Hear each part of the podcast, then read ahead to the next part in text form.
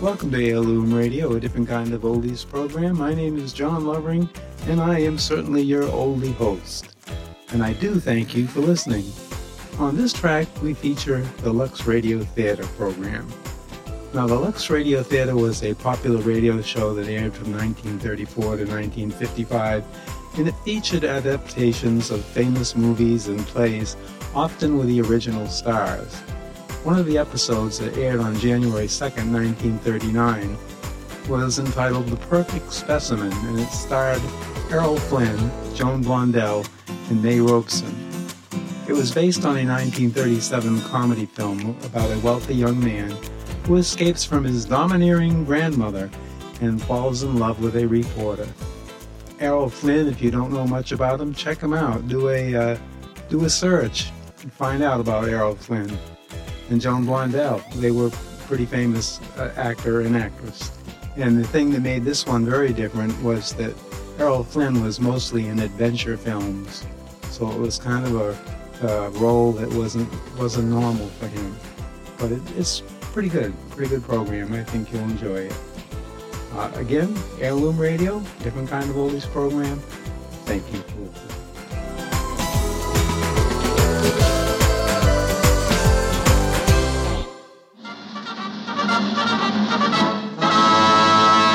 From Hollywood, California, the Lux Radio Theater presents Errol Flynn and Joan Blondell in The Perfect Specimen with May Robeson.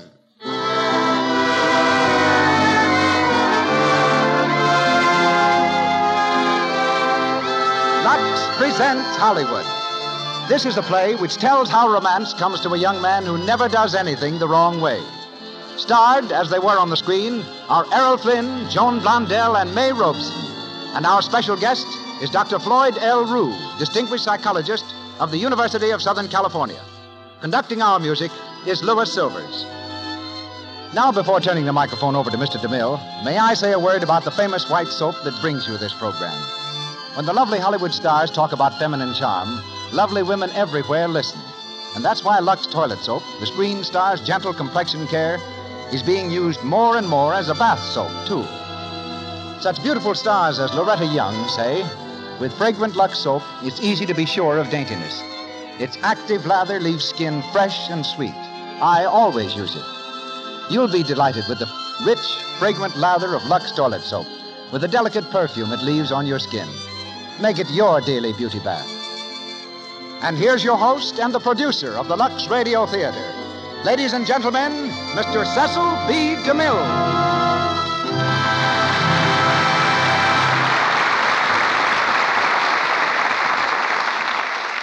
Holiday greetings from Hollywood, ladies and gentlemen. The start of a new year is always a time of adventure. And tonight we bring you an adventurer in the person of Errol Flynn, a constable in the New Guinea police at 17, then overseer of a copra plantation, then columnist for a Sydney, Australia newspaper, master of a trading boat, gold prospector, member of the Australian boxing team in the 1928 Olympics. He's never stopped roving. He hopes to do his next roving on his yacht, the Sirocco Second, in the annual race from California to Hawaii. At present, he's starring in Dawn Patrol, Warner Brothers' current success. Tonight, Errol reenacts the same part he played in a previous film hit. He becomes Gerald Wicks in The Perfect Specimen. Joan Blondell is the lovely lady who stars opposite him tonight, just as she did in the picture. Born in New York, Joan spent her first seven birthdays in seven different countries traveling with her father, a noted vaudeville comedian. Her first 22 birthdays were spent in 22 different cities. But Joan didn't troop directly into screen stardom. She ran a dress shop in Texas and worked in a New York bookstore before coming to Hollywood and such sprightly Warner films as her new one, called Off the Record. She's heard tonight as Mona Carter. And that grand veteran of the footlights, Miss May Robeson, begins her 56th year of acting by joining our cast as Mrs. Leona Wicks. And so the Lux Radio Theater opens its 1939 season, presenting Errol Flynn and Joan Blondell in The Perfect Specimen.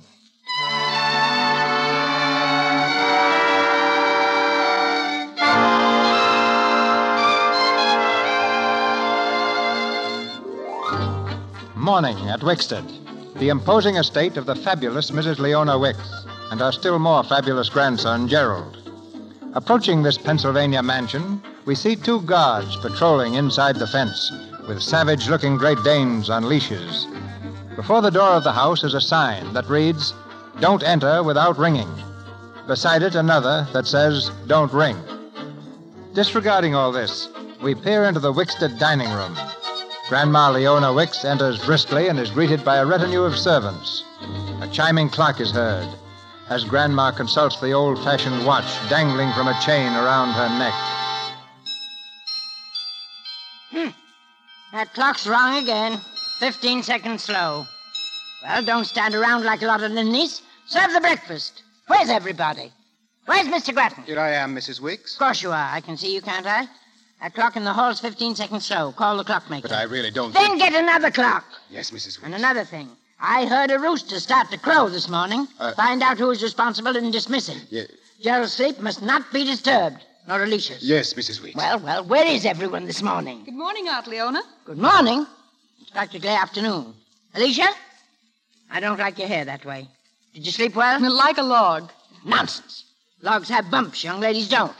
Where's Gerald? Evidently overslept 30 seconds. Now, don't you be impudent. Yes, ma'am. Alfred, what's my grandson's schedule for today? Oh, outdoor study, 10 o'clock. Business administration, 11. Luncheon, 12.30. Scientific relaxation till 2. Gymnasium till 3. Industrial law and interstate commerce till 4. Go on, go on. Relaxation in the open and the reading of some improving work till dinner. After dinner... After dinner, he gets locked in his cell. What a life. Don't mumble, Alicia. What were you saying? Aunt Leona, you trust me with Gerald, don't you? I decided he should marry you, didn't I? Well, then. Then why couldn't we go out and have some fun once in a while? There's a dance tonight. Now, don't be absurd. You can dance here. Gerald dances perfectly, his instructors tell me. That's the trouble, Aunt Leona. You have him doing everything perfectly. Perhaps too perfectly. Well, what's wrong with that? You should be proud to know that your husband to be will soon take his place at the head of the Wicks Utilities, and he'll be the mental, moral, and physical superior of every one of his 10,000 employees. The perfect specimen. Uh, good morning, Grandma. Uh, good morning, everyone. Gerald, you're late. Yes, I'm sorry, Grandma. Just a few minutes. Few minutes? Ha! Empires have been lost, fortunes swept away, because someone was just a few minutes too late. Yes, but Grandma. I- Gerald, I don't like conversation at the breakfast table. Oh. Alfred, Yes, Mrs. Wicks. I don't like Gerald's attitude this morning. It's positively revolutionary. Now, after breakfast, if you will be good enough to accompany Gerald outdoors and see that he really studies.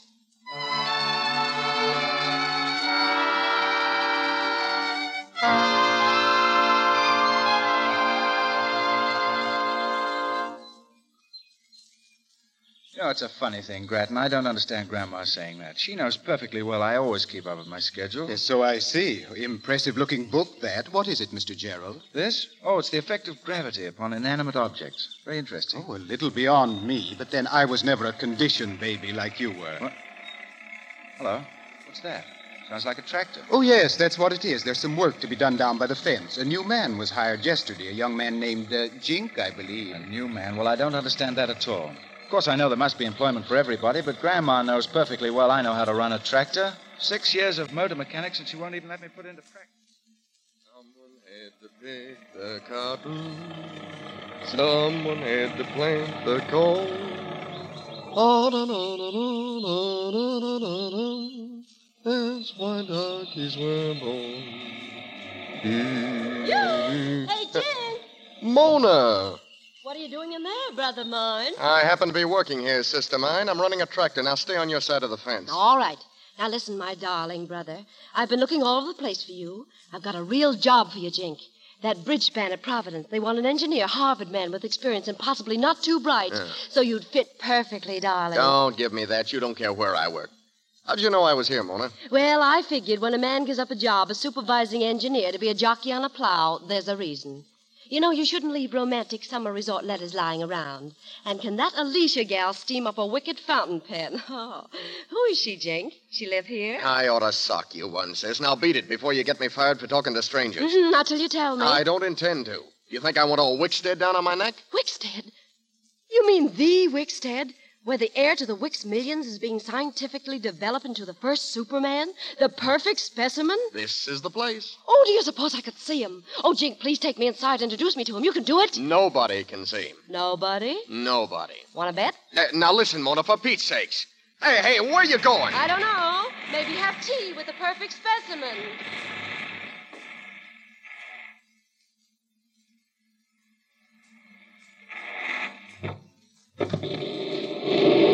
Hey!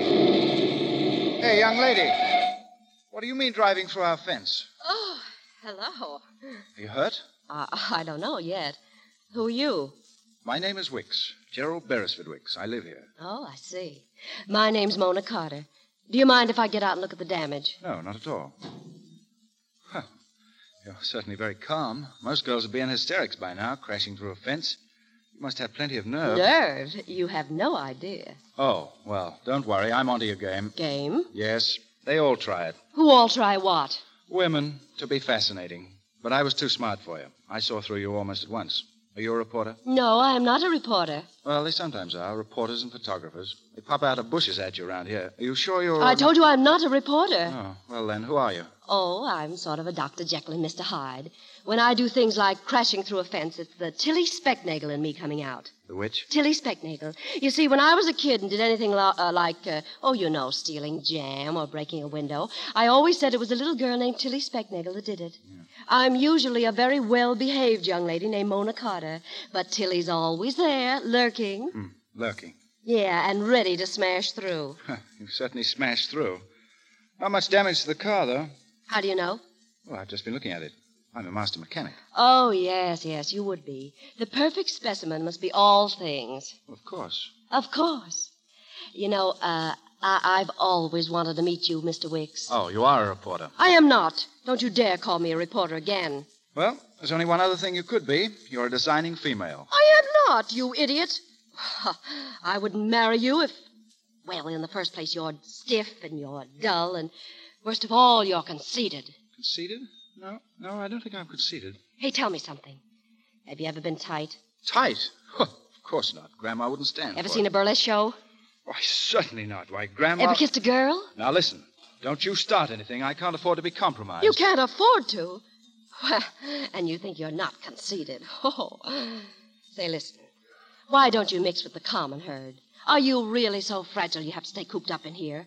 Hey, do you ever think of running away? Running away? Where to? Nothing ever happens here or anywhere else that isn't dull or boring. There's almost nothing. Um, would you uh, care to stay a little longer? Oh, you're unbending. Well, I'll stay for a minute. I feel as though there's something Tilly wants to tell you. What's Tilly want to tell me? Windmills. Do you know what you need, my friend? You need to tilt a windmill or two. Windmill or two? Yeah, didn't you ever read Don Quixote? Well, naturally, I've read everything that's improving to the mind, but... Oh, oh yes, uh, Don Quixote, the man that fought the windmill. Marvelous. well, thanks for everything. And if Grandma ever releases you on parole, She won't. or if you decide to hop over the walls, remember you've got a friend. You? Nope, Tilly Specknagel. Tilly wants me to tell you that she'd love to help an escaped convict. Goodbye. Hey. Oh, ha, I'd better stay. Well, don't you dare drive off. All right, Grandma. Take a number, Gerald. What's all this? It's an accident, Grandma. Whose accident? Well, this uh, girl, she... What girl? Why did she do it? Why wasn't she killed? Anyone as stupid as that? Who is this young female? Mona Carter's my name, and you, I suppose, are Grandma. You're not supposed to suppose anything. What are you doing here? I know. She's got designs. No, she hasn't any designs, Grandma. It was an accident. She's good looking, isn't she?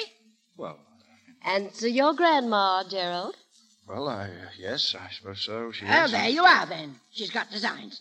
Mr. Grattan, take a number. I took it, Mrs. Weeks. Take it again and look at her license. Now, this is all very unpleasant, miss. I'll have to see your driver's license, please. But, officer, I didn't know the light was red. You see, I'm colorblind. Your license, please. Here you are. Now, girl, what have you got to say for yourself? Why, I didn't know it was allowed. Oh. What was allowed? For anyone to talk but you. But since I have the chance, there's one thing I do want to say to all of you, and that is goodbye. It was nice running into you. Oh, look, wait. Uh, don't go through that fence again. Stop. Dear. All I do is start and stop this car. Well, what is it? Well, Oh, I, I, I don't know. I do, Gerald. Remember what I said about windmills? What are you two whispering about? Gerald, do you remember? Yes. You mean uh, Don Quixote? Windmills? Two of them, eh? Well, start with Grandma. You'll never meet a bigger one. Goodbye. And remember about Tilly Specknagel. Yes. Goodbye. I never. Why, the young hussy. Yes. Uh, Grandma, Well, what is it, Gerald? have we a Well- copy of Don Quixote in the house? Huh?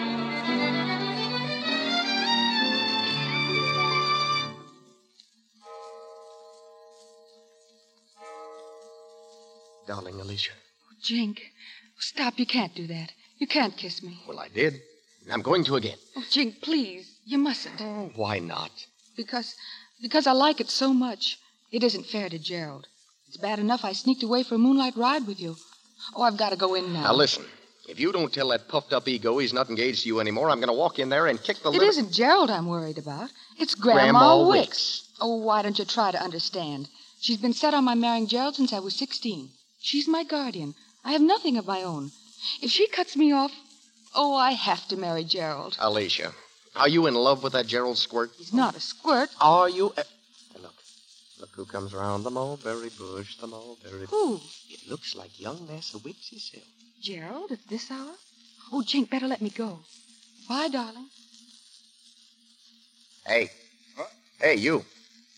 Oh, oh yes, you're the tractor man. Yeah, it's kind of dark. How'd you know? Well, you're sitting on your tractor. Brilliant. That's your car over there? Down to the last rattle. What about it? Oh, nothing, except I was going to steal it till I saw you. Now I think I'll just borrow it. I want to pay a visit. You'll stay away for a year. You can have it. Oh, I'll only be gone for tonight. Will you rent it then? How much? Twenty-five dollars. Okay, it's a deal. Right, here.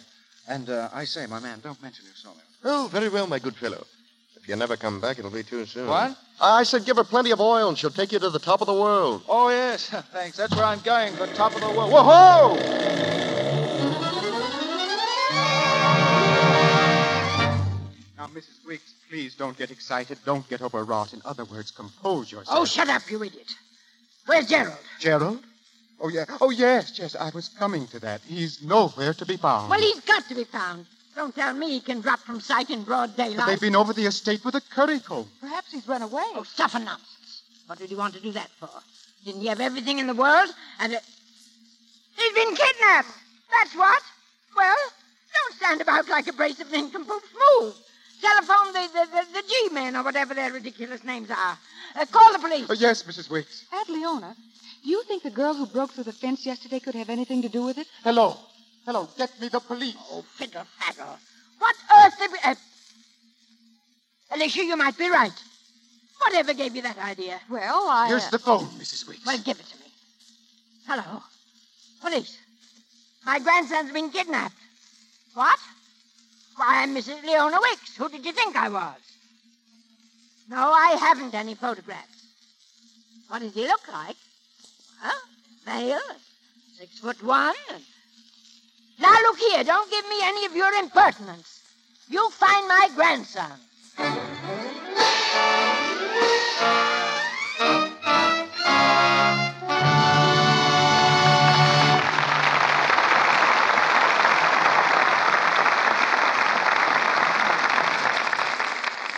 In just a few minutes, Mr. DeMille and our stars will return for Act Two of The Perfect Specimen. Meantime, in our brief intermission, let's eavesdrop for a few minutes on someone who's a good friend of all of us our corner grocer. Morning, Joe. Oh, I'm okay. I was a little tuckered out Saturday night. You see, some people don't decide what to have for Sunday dinner till awful late. Oh, uh, uh, answer that, will you, Joe? Oh, uh, Mrs. Van Buren? I'll take it. You, uh, say somebody must have been walking on eggs over here. I don't understand. Broken? Oh, I'm mighty sorry. I'll uh, send over another dozen right away. Oh, Bill, Bill, take these, and remember, Mrs. Van Buren prefers to scramble them herself. Oh, uh, Mrs. Brown's chauffeur left her order this morning. Help me get it together, will you, Joe? Let's see. Dozen oranges, three pounds of print butter, dozen Lux soap. You know, Joe, that lady could spend any amount on expensive soaps, but she always gets Lux. Says it's fine for her skin. Some swell looking lady, too. You know, I was uh, I was telling the wife about her, and she kind of sniffed and said, "Well, what's wrong with my looks? Me and the movie star's been using Lux soap for years." And confidentially, Joe, you you've got to admit that she's there when it comes to looks, now don't you? oh, quick, Joe! Here comes Mrs. Norton. You know how she hates to wait.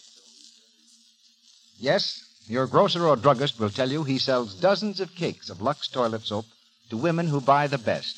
For no finer toilet soap can be made than this gentle, white, delicately perfumed soap. And yet, it is very inexpensive. Lux soap cares for more famous complexions than any other soap in the world. Nine out of ten Hollywood stars use it. And it cares for the complexions of just plain folks, too. Fine looking women and girls the country over. Its active lather removes dust, dirt, stale cosmetics thoroughly. Screen stars tell you it's foolish to risk cosmetic skin, dullness, tiny blemishes, enlarged pores. Use Lux toilet soap regularly. We do. Here's our producer, Mr. DeMille. We continue with The Perfect Specimen, starring Errol Flynn and Joan Blondell with May Robeson.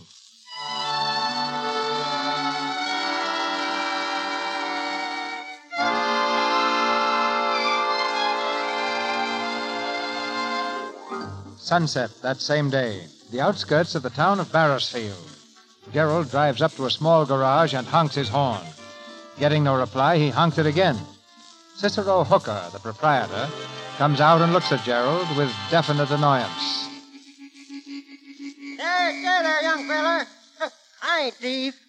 Uh, shall I fill her up? No, thanks. I'm looking for the Carter residence. Well, you can take your choice. There's a whole flock of them around here. Well, the Carter I'm looking for has a daughter. Well, they all got daughters. Oh, well, this one's rather nice looking. Well, why didn't you say so? That there is Professor Carter's gal.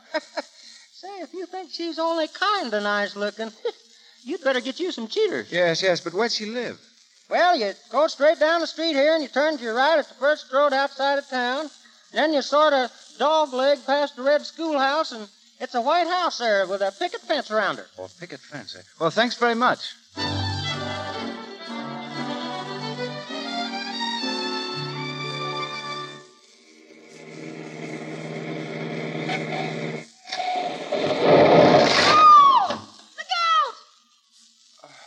Hello. Oh, it's you.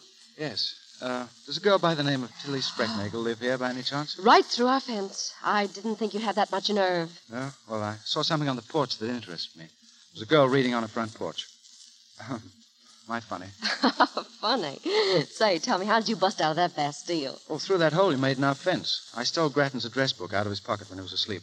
Now he'll never remember your name or where you are. He never remembers anything anyway, so. Uh, I beg your pardon, my dear. Uh, But, father, this is Mr. Gerald Beresford Wicks. Gerald, my father, Professor Carter. How do you do, my boy? Well, how do you do, sir? I want to apologize. Not at all. Not at all. Always glad to have Mona's friends drop in. Oh, I mean, I want to apologize about your fence. Uh, you see, uh, Father, Mr. Wicks had an accident. Something, uh, uh, something happened with his steering wheel, and he ran through the fence. Oh, yes, uh, to be sure. Uh, how unfortunate. I must apologize to you, Mr. Mr. Uh, Wicks. Mr. Wicks, for the fence being in the way. Oh. I can see now that it is a distinct menace to public safety. I shall have it removed. Don't mind Dad, Gerald.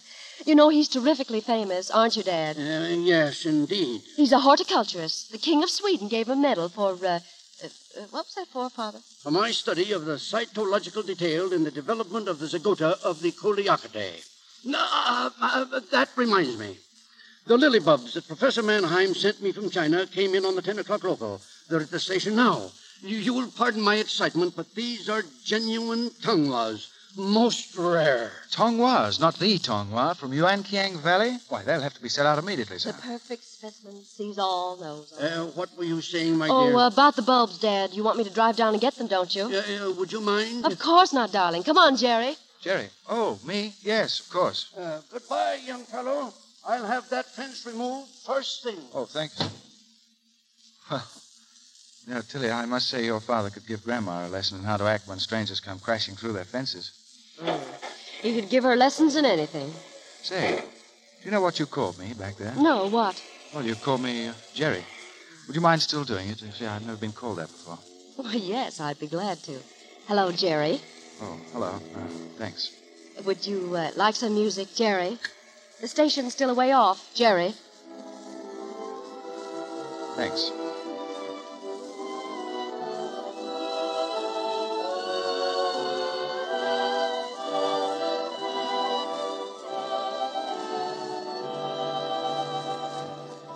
Ladies and gentlemen, we interrupt this program to bring you an unverified report stating that Gerald Beresford Wicks, heir to the Wicks Utilities and the $30 million estate of the nationally famous eccentric Mrs. Leona Wicks, is missing, feared kidnapped.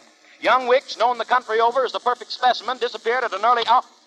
I think another station would be better, don't you? So Grandma Wicks has unleashed the bloodhounds already. What are you going to do? Well, I'm not going to let myself be hauled back there like a runaway schoolboy. I'm I'm going to stay out as late as I like. Bravo! Yes, that Don Quixote. He was the one. Courage. Even if the world laughed at him, he didn't care. Oh, let him laugh at me, too. I don't care either. Say, Jerry, it may be just head noises, but I think somebody wants to pass. What? Hey, that truck's on top of us. Jerry, get off the road. Jerry, that big ape's almost knocked us into a ditch. Hey, what's the idea, punk? What's your idea, you big chump, trying to run us into that tree? Say, you can't talk to Pinky like that. All right, Don Clarabella, now listen. You keep out of this, sister. You wouldn't be the first day my smackdown. Oh, now look here, my man. You can't speak that way to a lady. My man, don't you mind, man, me. You stuck up squirt for two cents, I'd pop you in a push. Well, you're making a big mistake, you know. Mistake, huh? Step on here. Jerry, you can't fight him. Come on, come on. Well, remember, my man, I didn't want to spar with you. Bar, come on, I'll mop up the ground with you. You know, you ought to keep your chin covered and lead with your left, like this. Ah, Sorry I had to do that. Grandma, I think you've got something there. Uh, I hope I haven't hurt you seriously. Can I help you up?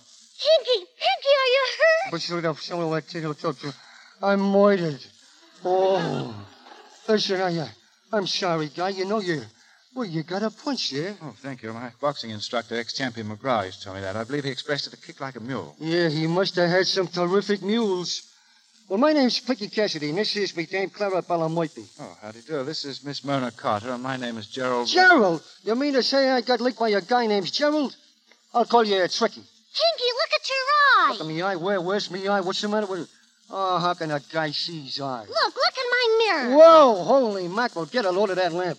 Hey, Tricky, Tricky, this is terrible. Now, Pinky, be a man. It'll be all right in a day or so. No, Oh, it ain't that. It's just in about an hour I'm going to have another fight. Well, don't forget to lead with your left. Where's the fight? It's the annual picnic at the truck drivers and Teamsters local. They got eats and beer and games and dancing. But the best thing on the whole program is the prize fight. Yeah, and Pinky was going to get 150 bucks for fighting the headliner, but he can't with his eye closed up. We was going to take the dough and get married on it. Now we can't. Oh, well, of course, he might not have won, you know. I say, how about my substituting for you? You know, allow me to fight in your place. Whoa, whoa, whoa, whoa, what? Would you do that, Tricky? Say, what a pal. What a pal. Shake, pal. Oh, thanks, uh, pal. Now, if you'll tell me how to get to this picnic, All then we... right. All right, come on, Myrna. Remember those windmills.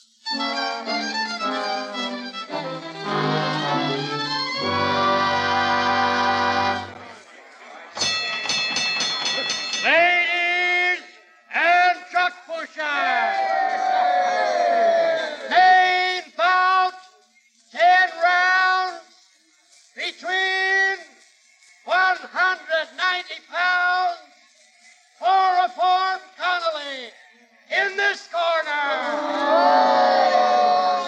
And 165 pounds, Tricky Berry in this corner. Referee, Sheriff Snodgrass. Jerry, it's me. Here's the ringside. Jerry, you. Hello, windmills. Here goes the fight. You nervous, Clarabelle? Nervous? Say, I felt the same way once when I seen a guy walk a tightrope between two buildings. He almost made it. Almost? Yeah.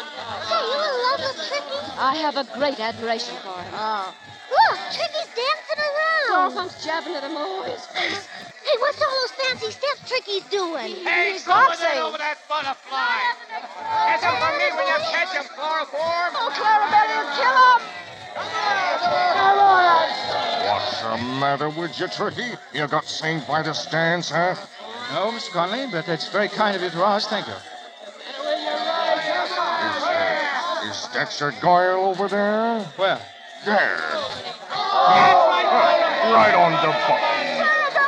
Two, three, four, five, six, seven, eight, nine. Boy, that was close. It's a good thing they rang the bell. Oh, Clarabelle, I'm scared stiff. Aw, Pinky's in there taking good care of them. Pinky used to work in a twikish bear. Let me throw in the tongue bell. You ain't going back in there with that gorilla. Oh, yes, I am. This Mr. Conley is a very deceiving character. He might think he beat me. What do you mean, think? Ladies and gentlemen, the rest of this fight will be refereed by Ike Bloomfeld. Excuse me. What? Hey, Sheriff, what's the idea? Can't help it, Pinky. There's been a big kidnapping. Gerald's Beresford Wicks. They got a dragnet out all over the United States and Canada. We got orders to watch all roads, stop all cars. They say there's a woman involved, and it's my duty as sheriff of this county to assist the search. Carry on, John. I'm sorry, Pinky, but I'm afraid I'll have to knock this nice Mr. Conley out. Something unexpected's happened. I've got to get out of here immediately. Yeah, Uh, that's it, kid. You knock him out. I hope. Oh, hello there, Softy. You're coming up for more, eh? I beg your pardon, Mr. Conley, but I have to do this. Three,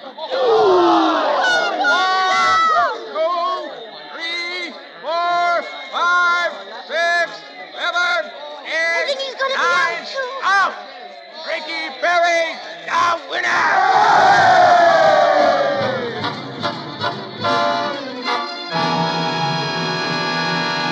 A hundred and fifty smackers. Gee, I don't know how to thank you, Tricky, but you know I oh, well, I feel like a tramp taking a whole wad. I'll go on and take it, stupid. You know you're going to anyway. Say, Tricky and Mona, why don't you stick around a while and maybe have a dance or something, huh? You ought to see me and Pinky dance the Scranton Bounce. Oh, that's, that's very tempting. But confidentially, I don't think I can. No, no. You see, he's uh, he's wanted by the police, and if he doesn't get away, you know what's Yeah, taking it on the lamb, huh? Yes, uh, on the lamb. Well, Pinky, goodbye. It's a pleasure knowing you. So long, Palsy. Goodbye. And Tricky, if you ever get to Sing Sing, will you send us a postal?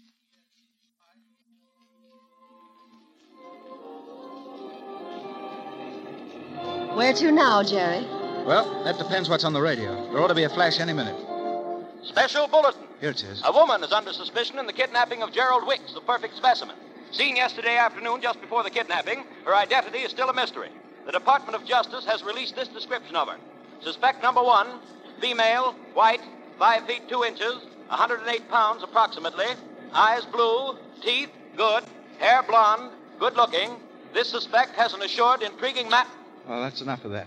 I knew that Grattan has a terrible memory. Does that really sound like me, Jerry? The assured, intriguing manner part of it. Well, come to think of it, it does. Jerry, you better take me home. They'll catch up with me, you know. I'm wanted by the law for kidnapping, and I'm scared. Scared? What about those windmills? What's that got to do with it? Well, you said if I was ever wanted to fight with a windmill, you'd be out with me. Now, I'm not through fighting windmills, Tilly. We're not going home either. In fact, we're going to park right here and look at the river. Moonlight on the water. It's lovely. Yes, and peaceful. Uh, Myrna, What? Myrna, uh, you once asked me if I ever kissed a girl. Mm-hmm. Well, Well, uh. Hello there, folks. oh, that. Hi there. Oh, Lord, a hitchhiker. Look at him. She's wearing a flowing tie and shorts. He'll catch cold. He'll catch a free ride back to the asylum if he's what I think he is. Uh, Blessings on you, Samaritans, too. I fain would ask a hoist of you. Uh, my corn's hurt. Oh, certainly, but we we're planning to sit here a while. Oh, fine. I'm not in a hurry. Oh. Well, do you mind riding in the back seat? Uh, a lift I shall scorn not, be it ever so humble. A front seat, a back seat, or even a rumble. That's poetry. Oh, a poet. Uh, perhaps you've heard of me. Killigrew Shaw. No, can't say that. Uh, I was afraid not. Few people have. Where to, Mr. Shaw? Uh, my home, if you don't mind. It's it's somewhere around here, but I'm not quite sure where. I, I'm not very practical, you know, but I think a couple of turns to the right would find it.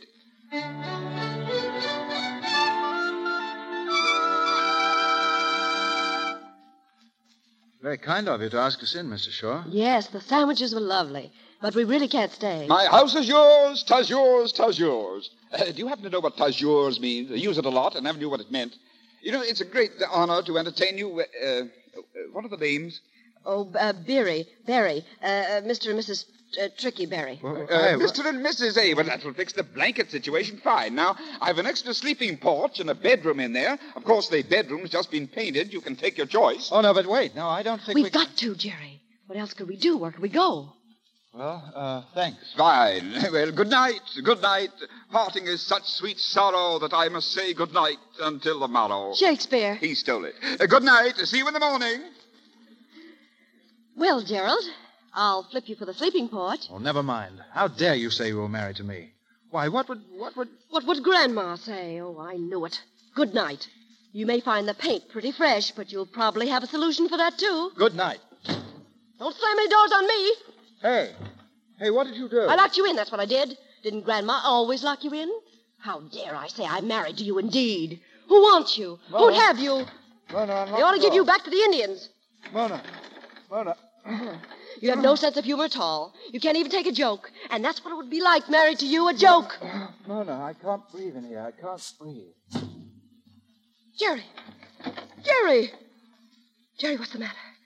Jerry, speak to me. Oh, what have I done? Say something, Jerry.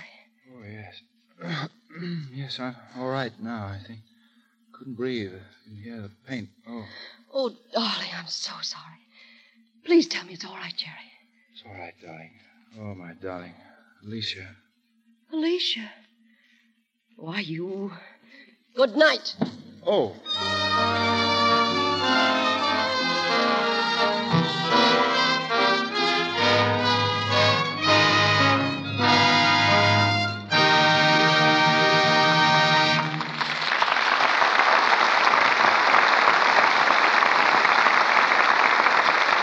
We pause for station identification.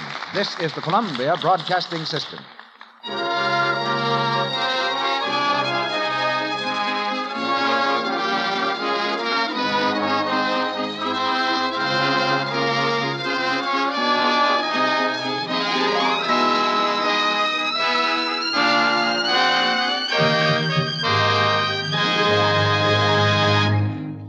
We've completed the second act of The Perfect Specimen, and right after this short intermission, Errol Flynn, Joan Blondell, and May Robeson will be heard in Act Three. In just a minute, our producer, Mr. DeMille, will bring you our special guest of the evening. Meanwhile, here's a tip for those clever women who know that clear, lovely skin wins and holds romance. Nine out of ten glamorous Hollywood stars use Lux toilet soap as their complexion care. This mild white soap has active lather that removes dirt, dust, and stale cosmetics thoroughly and leaves your complexion fresh and lovely. Use Lux toilet soap regularly before you renew makeup, always before you go to bed. Now, Mr. DeMille. In a world where perfection is rare, a person as super superlative as the Gerald Wicks of our play deserves a little investigation. So we've coiled in Dr. Floyd L. Rue, Associate Professor of Psychology at the University of Southern California. In his field, Professor Rue is somewhat of a perfect specimen himself. During 1938, his book, Psychology and Life, was the best selling volume of its kind in the world. Thanks, Mr. DeMille. But before you scare your listeners into thinking that I have a three foot beard and use words even longer than that, please let me say that I don't read palms, feel bumps on the head, or attempt to cure fallen arches. Having read your book, I can say that psychology is simply a science which attempts to understand the feelings of people and the reasons why they do things. Yes, that's about it. Now, take Gerald Wicks, for example. As a perfect specimen, is Gerald a trifle balmy, Professor? No, Gerald's just suffering from too much discipline. He's had an overdose of grandma. He's been bossed too much. What's wrong with discipline? Too much bossing can make uh, any man lose all hope. He'll swallow his pride till someday it boils over in an act of violence. The jails are full of such cases. Or he might easily seek to stimulate his wilted ego by reviving it in alcohol. Or he might do something as harmless as becoming a jitterbug to forget his disappointment in sensations of sound and rhythm. Anyway, let's not worry too much about Gerald. Perhaps love may point the way, whether Grandma likes it or not. In any case, Act Three will tell us. Now, do you think love is the solution for all human unhappiness? Not for all, but the right kind of love can go a long way to help. By the right kind, I mean the enduring kind of affection that involves cooperation between life partners and the surrender of certain selfish habits. The Casanova type of lover, who hurries from one girlfriend to the next, is trying to escape unhappiness in love, just as the drunkard attempts to escape it in alcohol. Neither method works. True love teaches us to sacrifice and to consider the feelings of others. It gives us no time for self pity. And self pity comes close to being the greatest single cause of human unhappiness. Well, are there any qualities in a man, Professor, that will never come to the surface unless he's lucky enough to find exactly the right wife? Uh, let me answer that by saying that there's no woman capable of turning her husband's stupidity into genius. But she can certainly help him to keep from showing it. She can, for example, make the timid soul feel important. His job may be menial, but if he's appreciated at home, he'll feel that life's worthwhile and that he has something to work for. Sometimes an otherwise meek husband becomes a regular bully at home, roaring at his wife if the soup's cold and jumping on the children if they holler for the funny paper. On the other hand, a clever woman can show a conceited man the way off his high horse without his even knowing it. She can teach the spendthrift the pleasures of saving and the selfish man the joys of giving. Hmm, you, uh, you seem to know all about happiness and marriage. Don't you psychologists ever quarrel with your wives?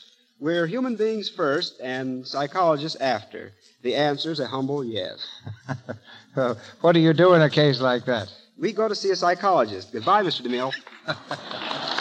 You're, you're head man, Professor. The Perfect Specimen, starring Errol Flynn as Gerald and Joan Blondell as Mona, with May Robeson as Grandmother Wicks.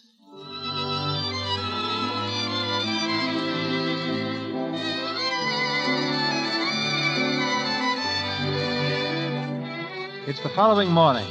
In Killigrew Shaw's kitchen, the poet and Mona are seated at the table eating a hearty breakfast. Gerald, with an apron tied around his waist, is at the stove frying flapjacks. The flapjack's pretty good. Where'd you learn to cook? Well, you see, most of the big industrial plants today have their own cafeterias for the employees, and it's the duty of the employers to make sure the food is wholesome and well cooked. So is the prospective head. Chap. Of... Oh, yes. Oh, if I were the bride of a man who could cook, I do not but sit back in a nook with a book. I say that's pretty fair, isn't it?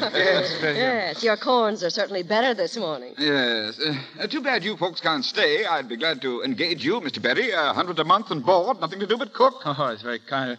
Oh, no, but there is something you could do for me, though. Oh, it's already granted. What is it? Well, I, we're rather short of funds. Do you think you could cash a small check for me, say $50? Oh, delighted. I, I like to cash checks for my friends, though they're seldom any good. I'll get the money while you make out the check. Faith in my friends I'd quickly renounce if ever their checks refused to bounce.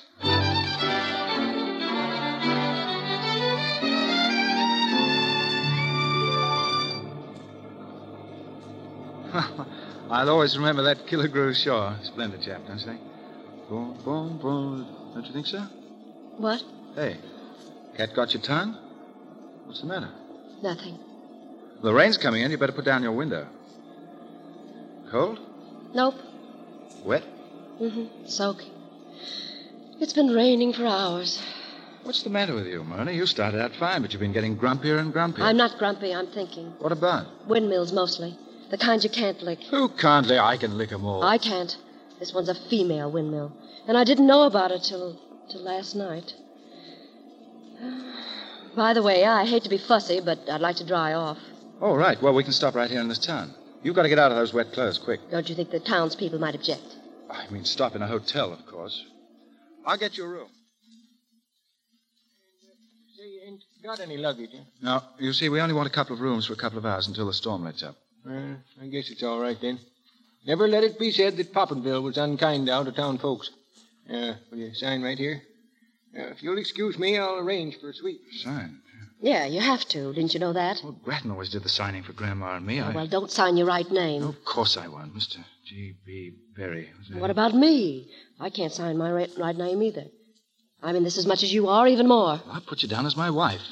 I never had a wife, so even if they find out it's me, they'll never know who you are, will they? I wouldn't want anyone to know I was your wife. Who wants to be your wife? What's the matter? Nothing. You big dope.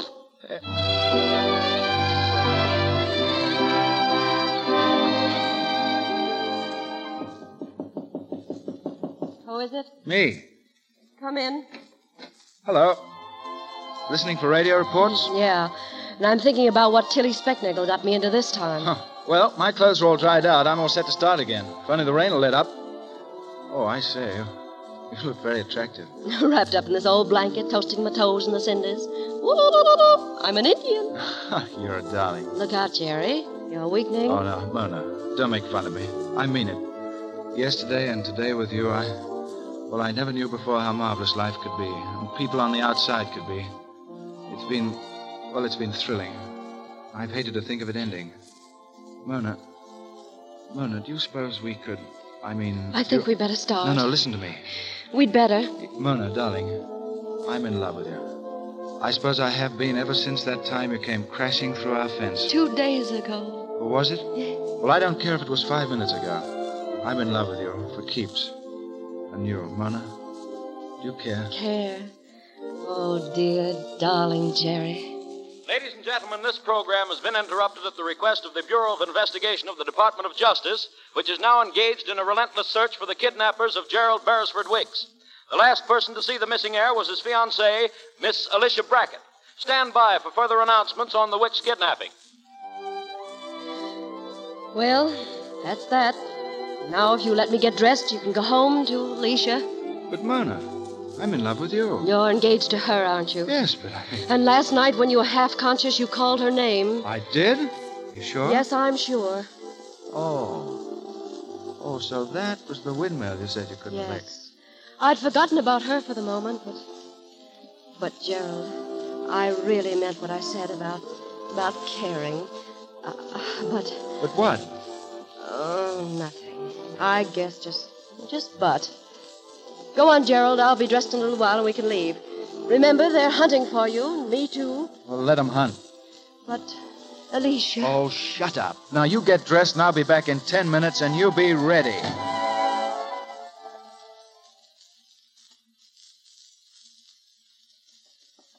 Whoa, Mona. Mona. Oh, I don't think I'm going to marry you. You take too long to dress. Hey, Mona, it stopped raining. We better get along. Mona. Mona, hurry up.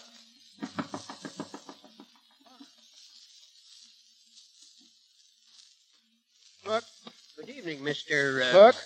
Did you see my, my wife? Yep. She went out of here like a shot out of a gun. She was crying, too. She was crying? Yep. Too bad, mister.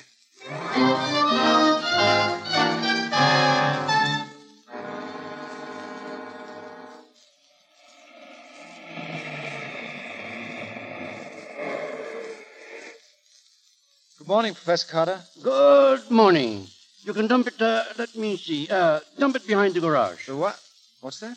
Aren't you the young man with the fertilizer? Oh, no, no, no. I'm looking for your daughter, Mona. Oh? Oh, oh, yes, yes, yes, of course. My daughter. Hmm. Uh, well, she's not in. She's uh, gone to Europe. Europe? Or was it Europe? No, I'm thinking of the time she came back from Europe. She's gone to visit uh, uh, uh, some friends. Uh, that's it, friends. Well, where are these friends, sir? I really don't know. But she'll be back in uh, uh, two or three weeks, I think. Won't you come in and uh, wait? Oh, well. No, thanks. I better be going along.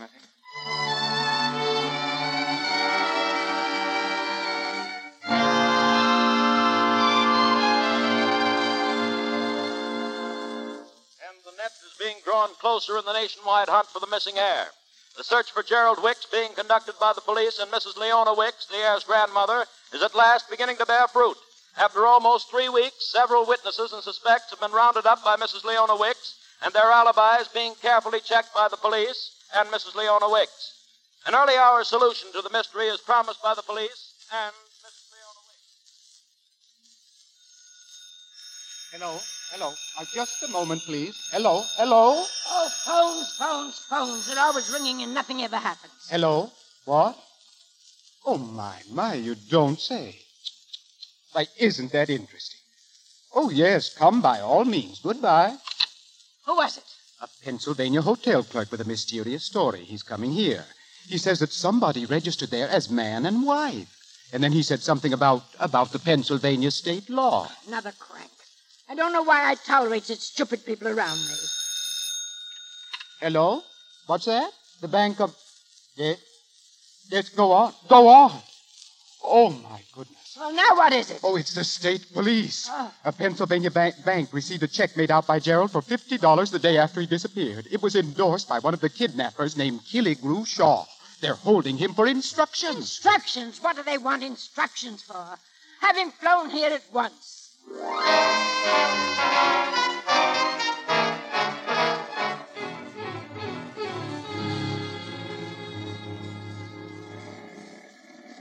Someone had to pick the cotton. Jink, you're the most stubborn, unreasonable. Alicia, you still here? Oh, please help me, darling. Do you or do you not know where Gerald is? Oh, wait a minute. Did you say darling? Yes. That's different. I might have an idea where to find him. Then please tell me. If I do, I'm asking this for the last time, I hope. Will you marry me? We could set up housekeeping mighty pretty with that $25,000 reward, honey. All right, Jink. But we've got to find Gerald. Where is he? Well, uh, I don't know. Jink. But a girl once crashed through a fence. Jink, will you please? And I know where she lives. Now In listen. a little Pennsylvania town. Oh, stop. And if my hunch is right, then he's there too. Come on, Alicia. Jink, will you please? There's a gas station up there. What gas station? The one Dad said he was working at. Who was working at? Keep down low and hide your face. Good morning. Morning. My car's on the fritz. Think you could fix it? Sure. Master mechanic. So's your Grandma Wicks. What's that? There he is, Alicia. Stick your head up. Gerald. Oh, no. Here, come back here, you. What's the matter with you, Gerald? Oh, Alicia, I'm so sorry. But when I saw you just now, I. What?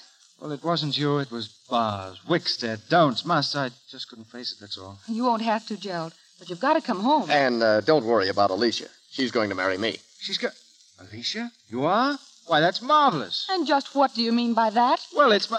Well, you know. I know. It's the old Carter charm. You see, Alicia, I've got a fence smashing sister named Mona.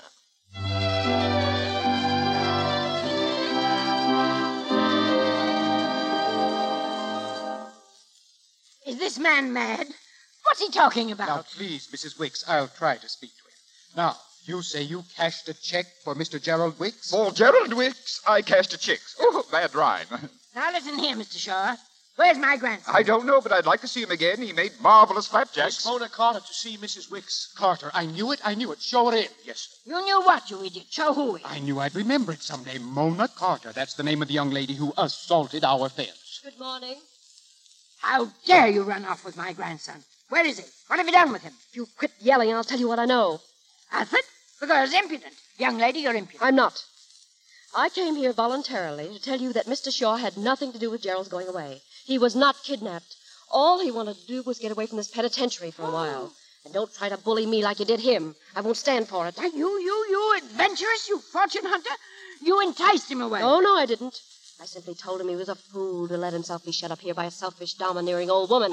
and it worked. How Ah! dare you? Yes, and how it Oh. worked. Oh, if you'd only seen your precious Gerald slap down truck drivers, knock out prize fighters, good flapjacks. My Ah, grandson. Your grandson. Well, where's he now?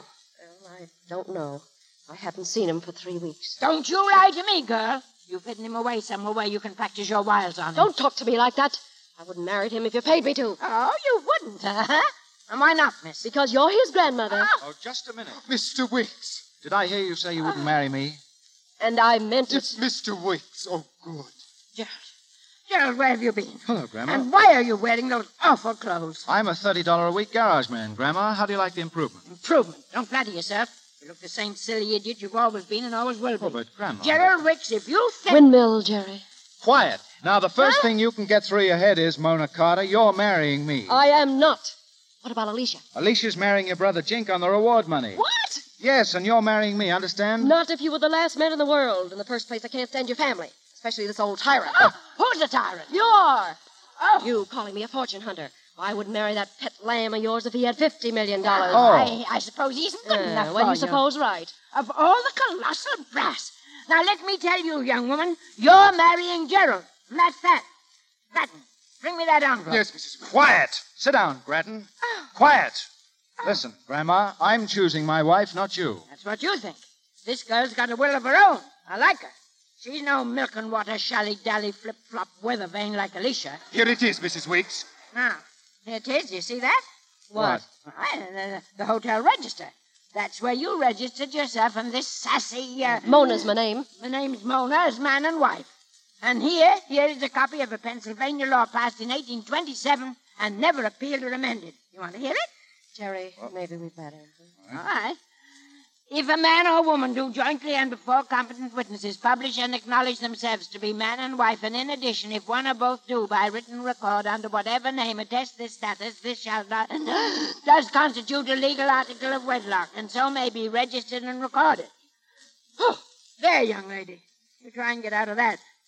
Well, what are you standing there for, Gerald? Go on, kiss the bride. Go on, go on. Mona. Hey. Hey, what was that for? We're taking orders again from her. Hey, Mona, where are you going? Come back here. So, you slapped me. Go away. I'll slap you again. This is a fine way to start our married life. We're not married. Oh, yes, we are, I'll according to heaven a and knows. Pennsylvania I'll law. heaven On and what knows I'll grounds? get a divorce. That you don't love me? No. Then you do, don't you? Well, you needn't be so brutal about it. Yes, I do. Well, that's all I wanted to know. You still want a divorce, darling? Well, as an old-fashioned girl, I don't believe in him. Oh, but Jerry, What? I was so frightened. Of what? Grandma? I should say not. I was frightened that you never would find out about that old Pennsylvania law.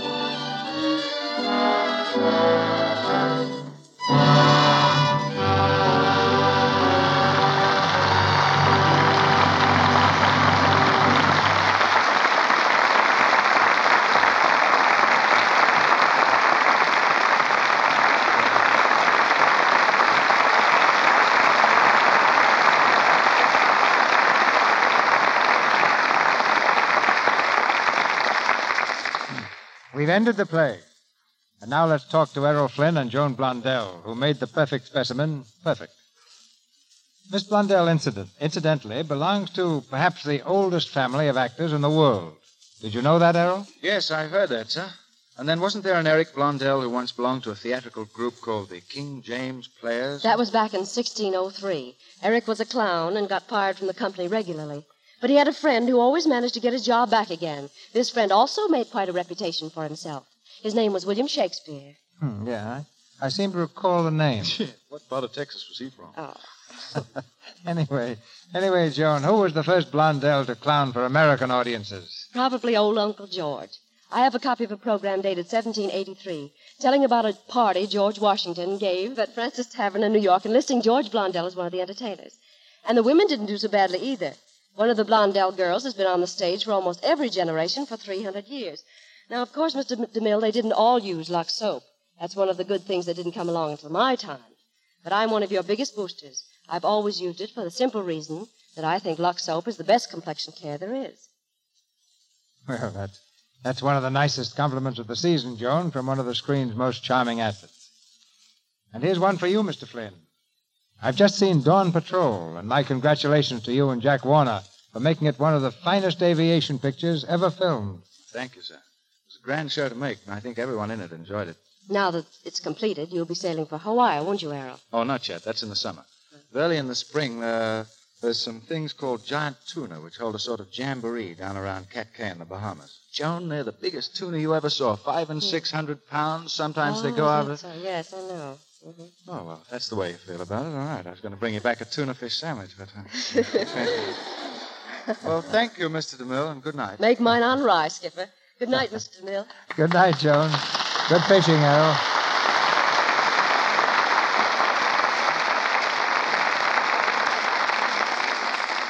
A dramatic event of unusual importance comes to this theater next Monday night, and in a moment, Mr. DeMille tells you all about it. The original story, The Perfect Specimen, was written by Samuel Hopkins Adams, and in its cast tonight, you heard Byron K. Folger as Alfred Grattan, Lindsay McCary as Killigrew Shaw, Alma Lloyd as Alicia, Clem Bevins as Professor Carter, Eddie Waller as Sheriff Snodgrass, Ross Forrester as Pinky, Gay Seabrook as Clarabelle, Billy Bletcher as Conley, Frank Nelson as Jink Carter, Lou Fulton as Hooker, Earl Ross as hotel clerk, Lou Merrill as announcer, Bob Burleson as referee, and Edward Marr as butler. May Robeson's new Warner Brothers picture is They Made Me a Criminal. Louis Silvers appeared through courtesy of 20th Century Fox Studios, where he was in charge of music for the new film, Kentucky. Here's Mr. DeMille. Every once in a while, a play comes to the screen which is lifted by sheer brilliance and dramatic power out of the field of entertainment and becomes an unforgettable memory. Such a play we've prepared for next Monday night Mireling. The story of a love greater than a kingdom, a devotion that triumphed even over death. I'm happy to announce that Mireling brings back to this stage two superb artists. In the role of Prince Rudolph, you'll hear William Powell. And as Marie, the girl for whom he lost his heart and throne, Miss Janet Gaynor.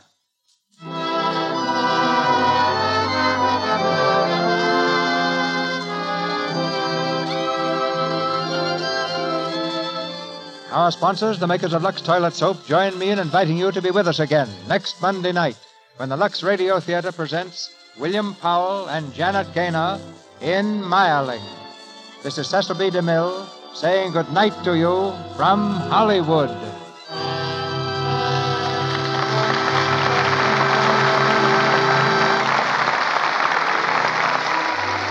Tonight's presentation, ladies and gentlemen, came to you with the good wishes of the makers of Lux Toilet Soap, the complexion care preferred by nine out of ten of the lovely Hollywood screen stars. This is your announcer, Melville Roy, bidding you all good night and wishing you a very happy new year. This is the Columbia Broadcasting System.